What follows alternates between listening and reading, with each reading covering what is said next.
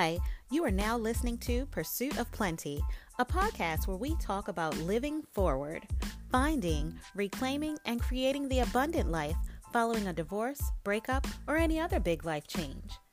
Sharing stories and advice on how to make it through the transitions of life while not losing your fabulous self or your mind in the shuffle.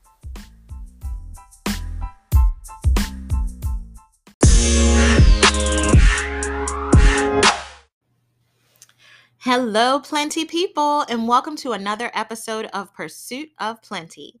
My name is Tisha, and today we are going to talk, we're going to have a small chat about starting small. Anything that has ever grown into something big has started with something small.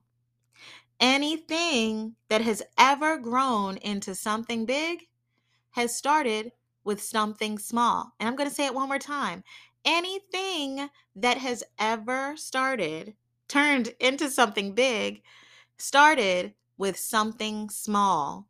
And that is the absolute truth. Everything started with one tiny step, one idea, one action taken. But those actions were taken on a very consistent basis.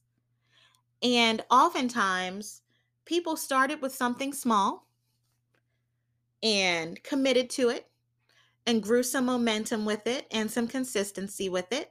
And in time, sometimes people didn't even move forward with that consistency with any intention.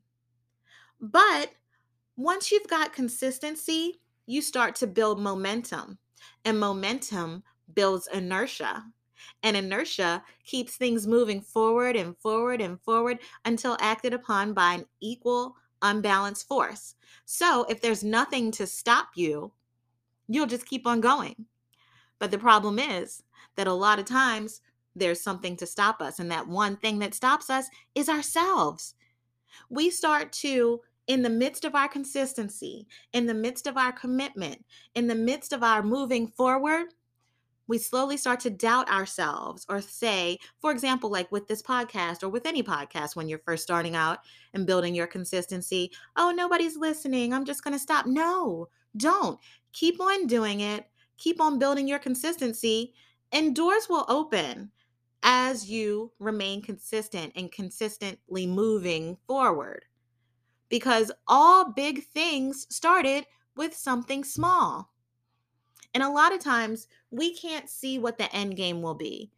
We have goals. Our, our goals need to be focused on, we have, you know, long term goals, of course, but sometimes you have to focus on the day to day. Like, what will I do today? What seed will I plant today to move me closer to, even just closer to my consistency? You know, even just closer to being more committed to what I want to do, more committed to practicing, more committed to learning more about my craft, more committed to watching this grow, to making this grow day to day. That consistency must build and build and build and continue for a length of time before you will actually see any fruits of your labor. But you must consistently plant the seeds. And that's the most important part when it comes to anything. I will tell you I started my poetry journey, which was really just, you know, like a hobby, a really exciting hobby for me because I, while I had written all my life, I hadn't really, you know, gotten on a stage and shared any of it with anybody. So it was really exciting to do that at first. And then I, I found it to be something that I totally enjoyed and the atmosphere and the people I got to, to now be a part of a community of other people who love doing what I do, which is so special.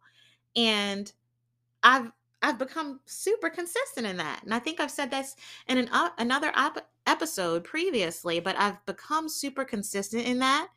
And it has opened up for other opportunities. You know, I've met some great people. I um though I'm not one of those poets that's like, "Oh, I want to be the feature or or you know, trying to make a career out of it."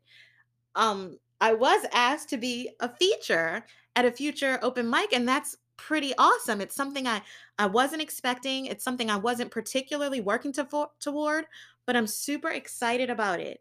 And had I not been consistent, did had I not showed up consistently um for myself because I do it for me. I do it for me and I do it to to speak for the folks that can't speak for themselves. Um to share experiences and to make the audience feel whether it's feeling good or feeling like, "Oh, I've been there before," or you know, feeling some strength. I do it for that. And I love it. I love it. I love it. I love it. I love it. I love it. And my consistency in that will open doors for me. I have no doubt about that. Whatever those doors will be, I will gladly, kindly, and graciously walk into them. And that same consistency that I am applying to that, I will apply to other areas of my life. And not with the expectation that it will open doors, but with the openness that that if it does, I will walk through those doors as well. And so I encourage you to find something that you love and enjoy or find something that you want to try and have never tried in your life. Find something mm. that is just for you. Find a hobby play tennis learn a learn how to play an instrument. Even even at age 45 there are so many new things that i could try and do and be consistent about and create some new open some new special part of me that i haven't seen before that i can be excited about too you know i encourage you to do that find those things open a new chapter in your book of life and try something new and be consistent about it so that you can graciously walk into whatever doors may open for you along the way. Why? Because you are plenty and you deserve plenty.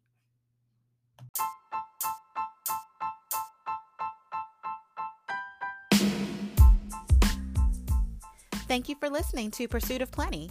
Don't forget to subscribe so that you can hear future episodes.